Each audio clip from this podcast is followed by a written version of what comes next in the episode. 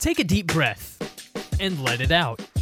You might not know it, but indoor air quality is a topic that affects all of us. At RenewAire, we're on a mission to educate listeners on indoor air quality and the factors that impact it. Welcome to Indoor Air Quality IQ.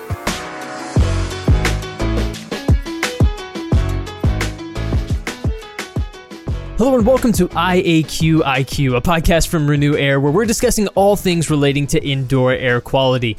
I'm your host, Tyler Kern, and on today's episode, the first episode of the show, we're discussing indoor air quality in a COVID 19 world and how things have evolved in recent times. So, our subject matter expert who is joining me for today's episode is Nick Agopian. He is the Vice President of Sales and Marketing at RenewAire. So, Nick, thank you so much for joining me. How are you doing today, man?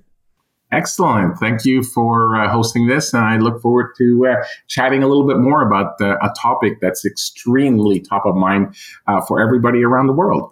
You know what? You're, you are absolutely right. And uh, anytime we're talking indoor air quality, I think we should start off but just by talking about ventilation and talking about the things that affect indoor air quality more than anything else. So let's start off and uh, and dive in and talk a little bit about ventilation. How do you define ventilation, and what's so important about it? That, that's an excellent question. And uh, a lot of people don't understand the purpose behind ventilation and, and why ventilation is, is critical. Uh, people just assume that it happens around you and, and no one takes care of it. And, and it's not like um, uh, cooling or heating where uh, if you're cold, um, you want to heat up a space, you turn up the thermostat and you immediately feel the heat. Conversely, if you want to air condition, you immediately feel it cool down. When it comes to ventilating, you can't see it, you can't touch it, you can't smell it, and, and you don't know that it's actually happening in the background. Uh, but it has been around for millions of years. Uh, for example, cavemen realized that after they uh, invented fire that they can bring the fire indoors, but it became very smoky. But if, if they ventilated and they had these these shafts and these chutes to push the smoke out, they can heat inside their their, their caves.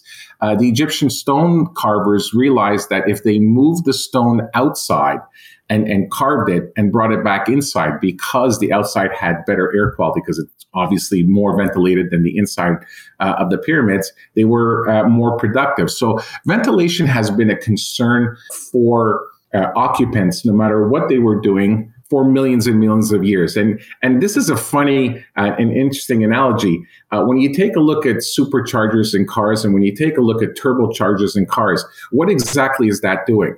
It's bringing air into the engine so that it breathes better and gives you better performance and better horsepower. The same thing happens indoors. The more air we bring indoors, the better it is for for occupants. I think that's a really good way of putting it, and I loved the the historical examples as well. But uh, but I'm curious just how recent building trends has affected ventilation. Is ventilation something that is more of uh, uh something that's more important to discuss now than it was in the past, and have building trends really affected that? Oh, absolutely. And that's an excellent question. Um, if we go back to the uh, 60s and 70s, uh, we had a ventilation standard um, as developed by ASHRAE and adopted by codes. And, and, that was in the range of about 20 and 30 and 40 CFM per person. However, uh, the difference between construction methodologies back in the 60s, 70s, and 80s as compared today is the sealing integrity of these structures. Back in the early 1900s, there were approximately 50 different materials that were used for construction. But less than 100 years later now, there are over 55,000 products that are used to build a, uh, a building or, or a home. And, and the reason for that is because of energy conservation. We know that a leaky window brings in uncontrolled air. We know that a leaky door brings in uncontrolled air. And of course, the sealing integrity of your wall is what determines a separation between the indoors and the outdoors, whether you're in Minneapolis in the middle of January and February, or whether you're in Miami and the heat and the humidity in the middle of July um, and August. So, uh, what's happened is that when we had 20 and 30 CFM per person back in the 60s and a leaky structure, the net result was actually more in the range of about 80 or maybe 90 or 100 CFM per person because you felt those drafts coming in. Those drafts coming in were a nuisance, but they were ventilating your space. During the oil embargo in the 80s, for some of those who, who lived those times and, and, remember them, we dropped the outdoor air down to 5 CFM per person. And even though the structures were still leaky, at 5 CFM per person, there was a tremendous amount of lawsuits because of what they dubbed as deficient indoor air quality in the billions of dollars because they weren't able to ventilate enough, even though they were leaky. Now, today, we never got back to the 20 and 30 CFM per person, but our structures are so tightly sealed that they are leaking in the range of about 0.3 CFM per square foot at 50 pascals. That's extremely tight. Hmm. So by building in a tighter construction, you do have better energy profiles of a building because you're not exchanging air from the outside, which is uncontrolled, and the inside, which is controlled but you're also not ventilating at the level that you're ventilating at. So we are essentially living in our own bioeffluents because we don't have that level of exchange that's occurring. So, so you have two things that are converging. One, we're building our structures tighter and tighter and tighter in order to uh, lower energy costs. But then again, we're not ventilating enough in order to remove the impurities that are indoors. We used to think that products of construction is what prompted deficient indoor air quality, which used to be the case, but with better materials today, even though we're using more, our activity indoors is what's causing the deficient indoor air quality and the chemicals we use, especially during the COVID world where we're using a lot more Windex and ammonia and chlorines from Clorox and so on and so forth. So that's really interesting. So if I were to boil it down, and you can tell me if I'm I'm wrong here, you're you're the expert, not me. Is it accurate to say then that I have traded energy efficiency for a lower quality of indoor air? Is that correct? That's essentially what has happened because we didn't realize that our activity indoors is what caused deficient indoor air quality. You know, many times we, we we'd hear people say, "I have an odor." Okay, you have an odor, you're smelling something. Or there's moisture and mold for people that may have humidity related problems, especially down in the south. Once in a while, you'll you'll hear somebody say carbon monoxide or or, or radon, um, so they they install something accordingly for that. Uh, but w- what we rarely hear today, which is what's compounded the problem, are nitrogen dioxide, formaldehyde, or all types of aldehydes, ozone, total volatile organic compounds or semi volatile organic compounds, and something that's very critical, which is PM 2.5, which is particle matter 2.5 micron. And, and that is something that's a huge concern because these contaminants that are now indoors, you can't smell, you can't see, and you can't touch. And since they're not there, we don't think that they have an impact on us. Hmm. Even a particle like PM 2.5 which is something that you've actually seen. If you think about uh, waking up on Sunday morning at 10 o'clock and the sun just happens to be coming in at the right angle, um, that stuff floating in the air where the sun ray comes in, that's PM 2.5.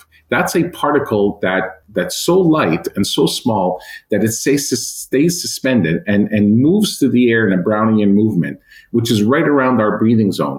And we inhale it and as we move, it moves through tissue and ends up in our bloodstream, and now is a promoter of heart attacks and stroke. Wow. It's really concerning. And, and you know, we've done so many things to, to try to improve our life. And for some of those who, who remember, there used to be paints. And if you painted a room, you couldn't use the room for about a day or two days or three days.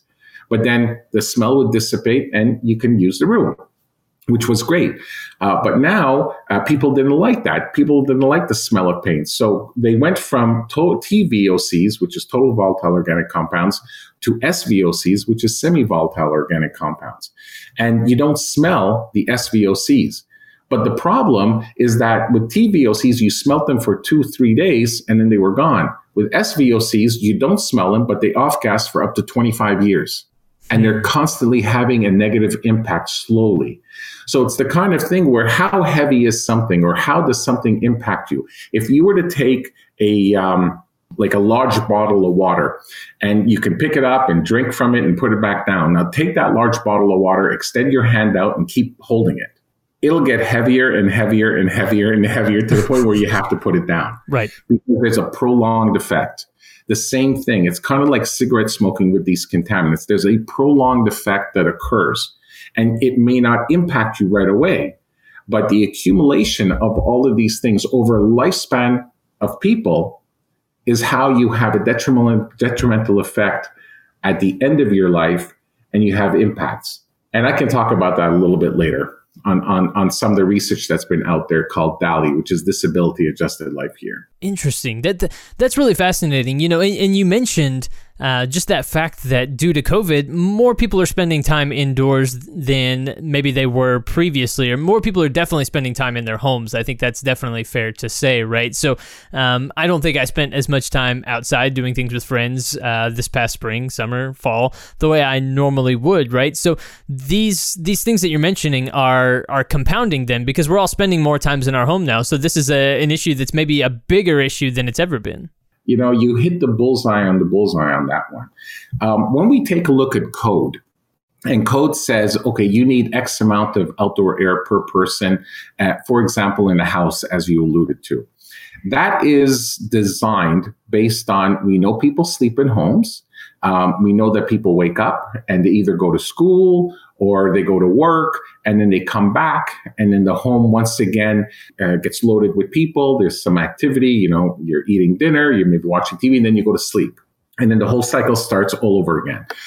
So there's this kind of like a, a flywheel effect or a sink effect. You have an activity contaminants build up the activity dis- disappears and the contaminants get flushed back down and, and, and that keeps repeating itself However, that minimum code requirement is now being challenged because that's not occurring anymore.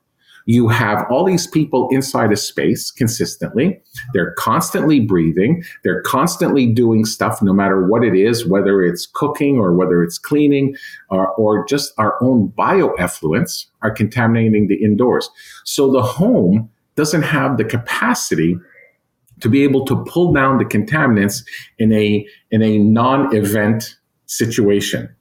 Like at night when everybody's sleeping or like when everybody's either uh, at school or at work and there may be it goes from having four or five people in a house down to one or two and then back up again. So these systems are now being challenged and absolutely if anything people should be looking at code and looking at the design of homes and saying, you know what? I want a higher performing structure, whether it's a home or an office building or a school, to say, I don't want code. I want to be above code. I want a higher performing building means that you need higher performing stats or statistics. Uh, a lot of people think that when somebody builds to code, that they're getting something that's good. Actually, when someone is building to code standards, it means they have put in the absolute minimum they have to put in so they don't go to jail. Hmm. That's what code is. These are minimum standards that have to be abided to. But nothing says that you can't go more.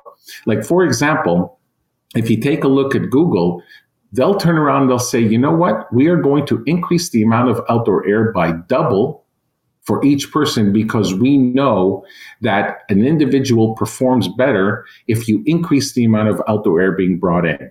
And in fact, Harvard conducted some research that proves exactly that. It proves that if you were to increase the amount of outdoor air per person, and this happens to be in a commercial setting, uh, by double, your cost for that individual to temper that air for an entire year is anywhere between as little as $10 per person to $40 per person. But the actual productivity output of that individual is equal to $6,500. Wow. Imagine if you invested $40 for an entire year, you received back $6,500. Why wouldn't anyone anybody want to do that? So ventilation becomes very critical on how the physiological operation of the human body works, especially with engagement inside these structures, as you alluded to a second ago, which is extremely tight. Absolutely, absolutely. Especially in the case of my wife and I, where we also have two dogs, right? So uh, I think that they're, I think that they add to the problem. Actually, I, I do want to say something to that. Yeah, you're right, and and I belong to ASHRAE Standard 62.2 and 62.1, which is the residential and commercial uh, standard, respectful, uh, respectively. And what we are starting to realize in 62.2 is that yes, we only assumed X amount of people. We never assumed any animals hmm. in our standard. And in fact, animals breathe more. And in fact, animals are, for lack of better words, have a more complex biodome around them because every human being has a biodome around them. But theirs is a little bit more complex and uh, a little bit more um, enriched with contaminants or whatever you want to call it, you know, like dander and so on and so forth. Sure. And when they do sleep, they breathe out more carbon dioxide than we do as humans. And even as when we sleep, we breathe out even more than when we're awake.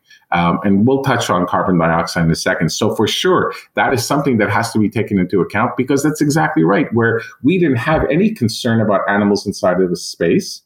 Now forget about one, like you just alluded to, you have two. well, you have three pets, whether it's two dogs and a cat or two cats and a dog, whatever the case may be. And, and that contributes to deficient indoor air quality or to the contaminants that are indoors. And what ends up happening is sometimes we do have an odor. So what do we do? We add a mask. We add some kind of chemical in the air so we think that it smells fresh. But all we've done is added more chemicals.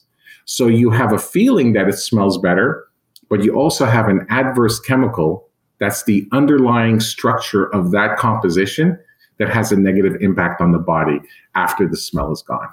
Yeah, that's a great point. It takes a uh, our house uses a lot of Febreze. I'll just tell you that. So uh, I I think that that uh, I think that that contributes to your point. I think you're absolutely right. So uh, you were talking about carbon carbon dioxide and talking about uh, you know pet dander things along those lines. So which contaminants really pose a threat? What which what should we be concerned about when it comes to the fact that we're not ventilating things maybe the way that we should be? So, besides all the contaminants I talked about a second ago, which is uh, aldehydes and nitrogen dioxide and, and PM 2.5, uh, but something that's interesting um, that uh, came out of some research by Dr. Don Colbert out of Seattle is what comes out of our laundry room. And if I was to ask you, what is in your laundry detergent, you can't tell me because it's an unregulated industry. But what I can tell you from his analysis is that laundry rooms generate about 25 different volatile organic compounds, of which seven of them are hazardous pollutants, and two chemicals, acetaldehyde and benzene, are grouped as carcinogens by the United the Environmental Protection Agency. Whoa. Yes, exactly. And what's interesting, out of the research, when he completed his mass balance equations, uh, he found that all the laundry rooms in Seattle, Washington, generated the equivalent of 6% of the acetaldehyde and benzene from automobile emissions in Seattle, Washington. What that means is when you're running your laundry room, whether it's it's it's uh, you're cleaning or whether you're drying, it's as if like you can turn on your car, take 6% of those two gases and just dump them into your house. We don't realize that. Hmm. You know what's interesting? I heard from somebody that if you wanted to go hunting, forget about buying some uh, repellents that you typically buy.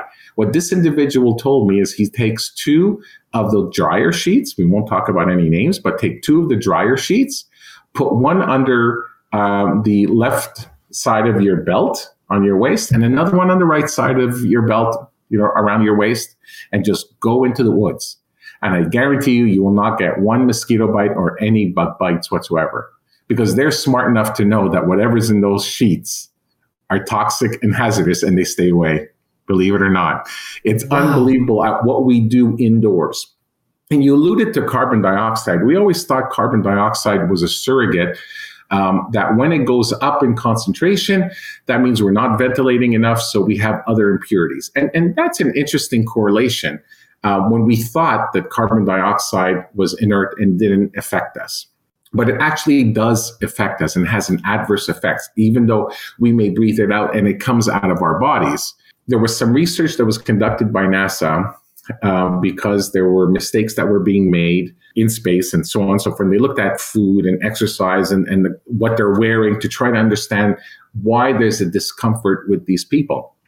And what they realized is that carbon dioxide has a negative impact on how our bodies work. So if the carbon dioxide elevates within the space, the carbon dioxide in your lungs elevate to end up where you have a steady state concentration between the environment and your lungs. The higher the CO2 concentration in your lungs, the less oxygen you have. The higher CO2 concentration in your lungs means that you have an increase of CO2 in your blood. And there are reversible and irreversible impacts. One of the reversible impacts is you have a, your, your brain that says, Hey, I need more oxygen. It's the dominant organ. So what happens is it dilates the vessels in your brain and more oxygen comes up to your brain. But what happens when you dilate the vessels in your brain? Your skull is stationary. So it starts putting pressure against your brain. You have dizziness and nausea. You can throw up. You're not focused. The second you go outside and it, let's say it's five o'clock in the afternoon and you're leaving the office, and you go outside, you get a call from your buddy, says, Hey, you want to go do a spin class, but you've been outside for about one or two minutes and the oxygen level has increased in your blood. And suddenly you have this jolt of energy. And yes, let's go do some exercises. You know, because you've, you've reversed what occurred in your, in, in your blood. But there's something that's irreversible. We now know that CO2 is an acid. And then you have something called respiratory acidosis that attacks bone marrow. That's irreversible. So what we thought was inert actually does have a negative impact on us.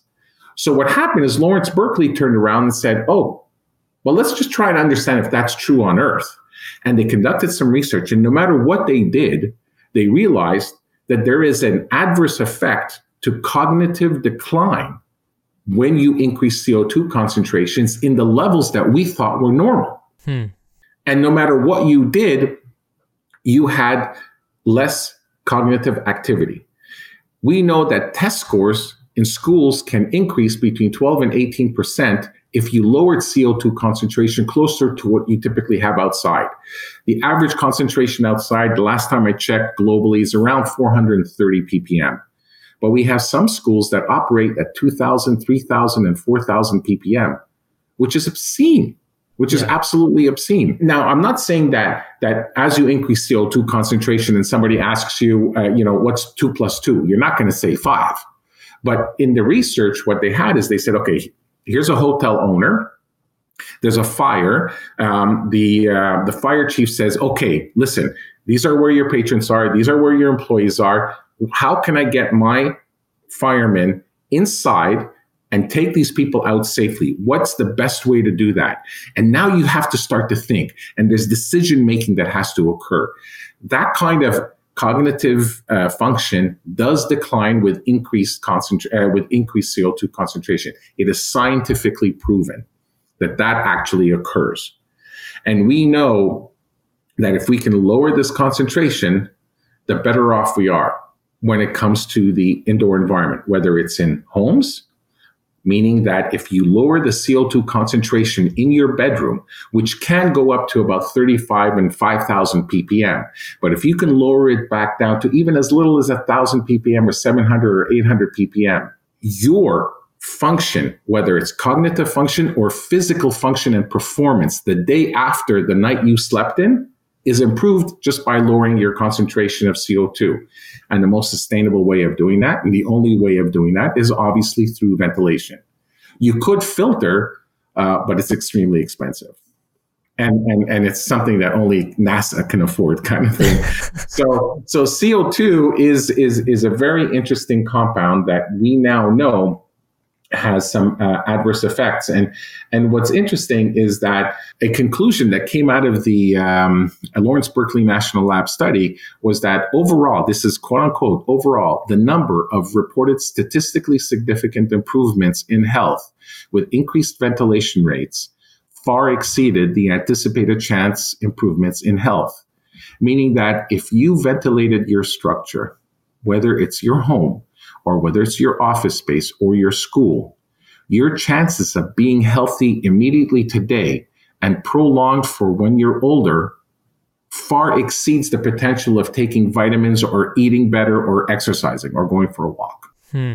Ventilation, quote unquote. And this is a study that, that came out in late 2019. It's less than a year old. Well, maybe it's about a year old now.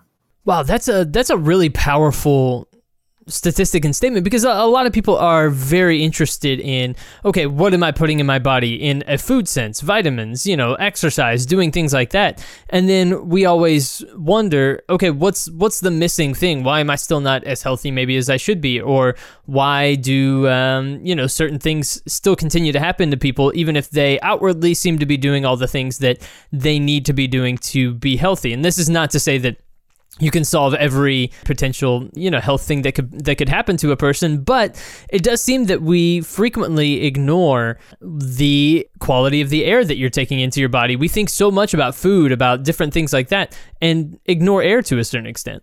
Absolutely. Um, we can mathematically prove today from science that yes you can improve your life today improve your school test scores better your possibility to succeed in business and live a healthier life without disability when you're older and not die young uh, based on the research from something called, as I alluded to earlier, DALY, which is Disability Adjusted Life Year. They looked at 75 different items that impact our life that cause us to have asthma and liver damage and damage to our central nervous system, and of course, the spread of diseases like SARS and so on and so forth.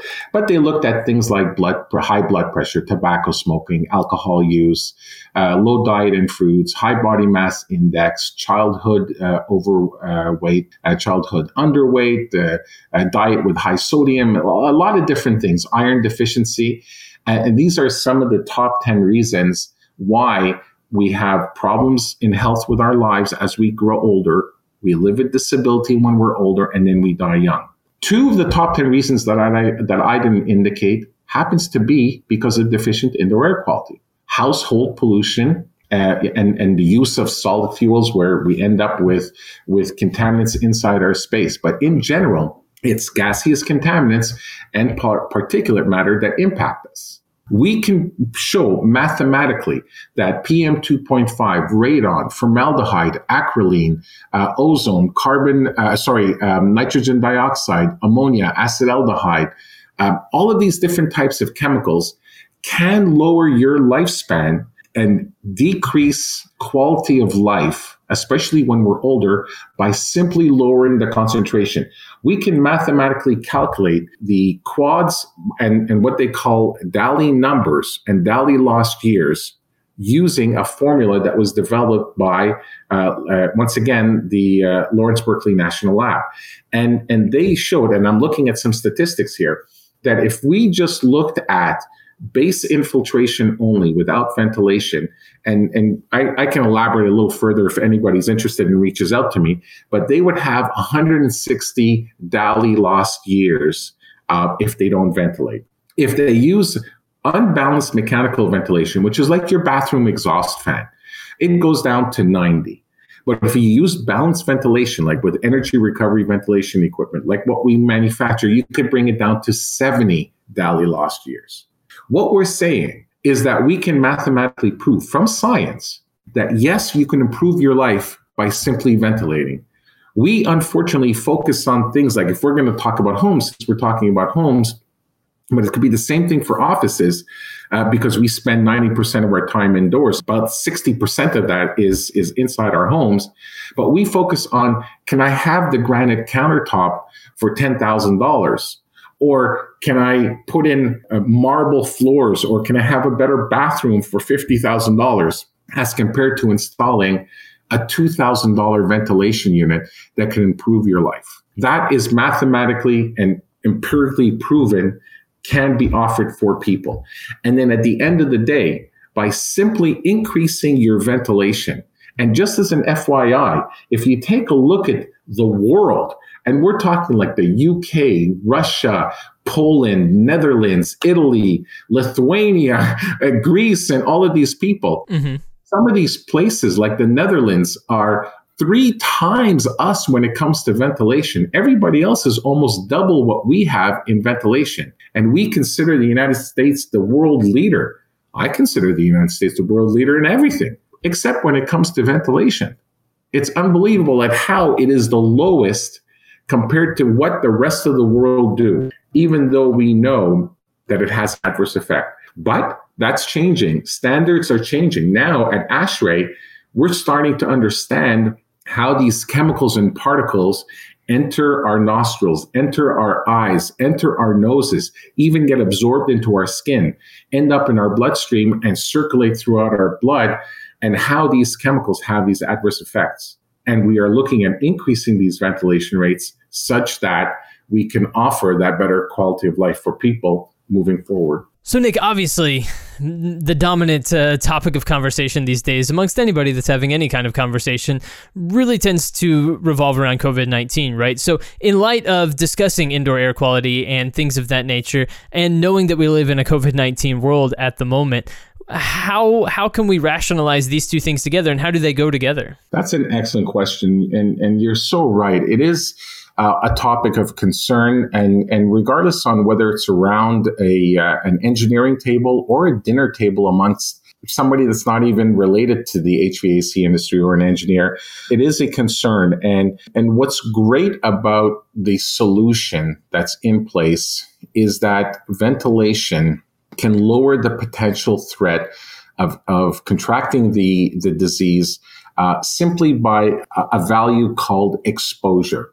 Now, when we take a look at all of the research and the modeling that was done around that uh, restaurant in China where uh, people got in, uh, infected, the people that were on the same table.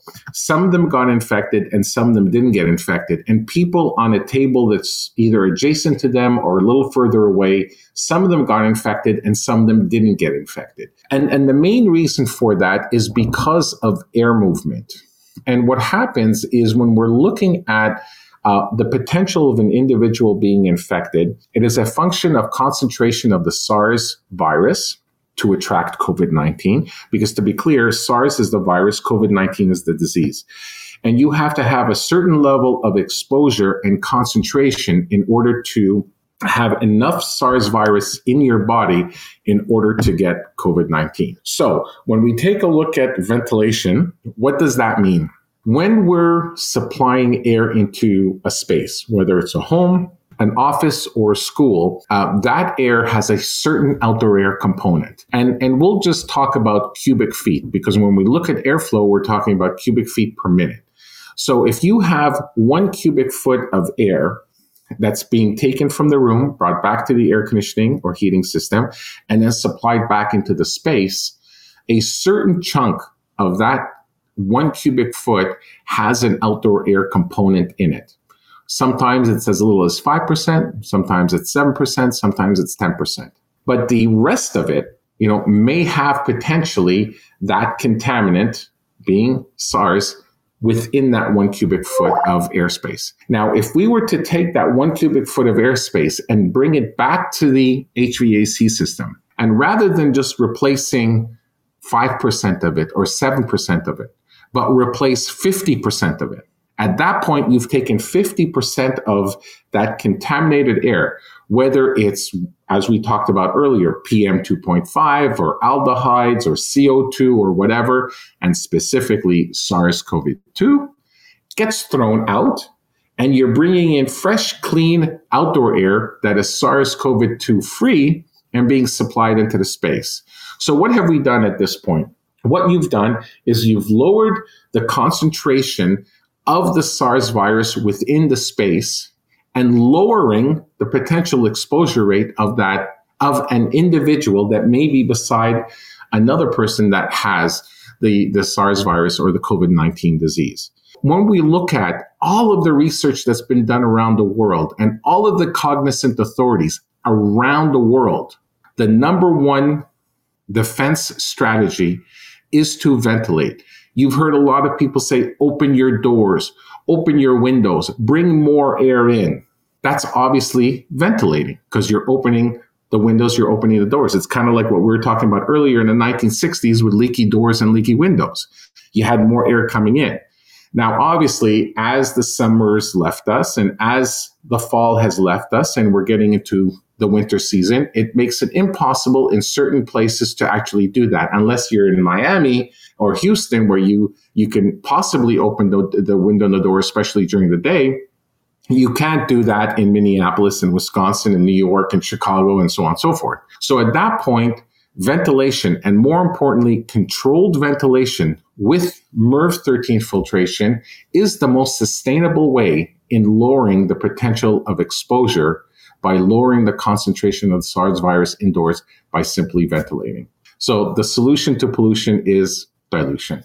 Absolutely. And we have uh, a lot more coming up on uh, future episodes of the podcast about ventilation. So if you're interested in different ventilation strategies and also how you compare increased ventilation with lower uh, energy costs, those are coming up on uh, upcoming episodes of the podcast. So you're going to want to stay tuned. You're going to want to subscribe to IAQ IQ to stay up to date with the latest uh, on all things indoor air quality from the experts at RenewAire. Uh, Nick Agopian, Vice President of Sales and Marketing from RenewAire. Nick, thank thank you so much for joining me today and uh, sharing a little bit more about ventilation, what we need to know, and why it's so vital and important in our lives today. Thank you. And I look forward to the next episode. I do as well. I am already looking forward to it. And uh, everybody out there, thank you for listening to this podcast. Again, uh, make sure you subscribe IAQIQ uh, from RenewAire, and also visit RenewAire on uh, on the web as well to get more information. But of course, make sure you subscribe to stay up to date with the latest, and we'll be back soon with those new episodes. But until then, I've been your host today, Tyler Kern. Thanks for listening.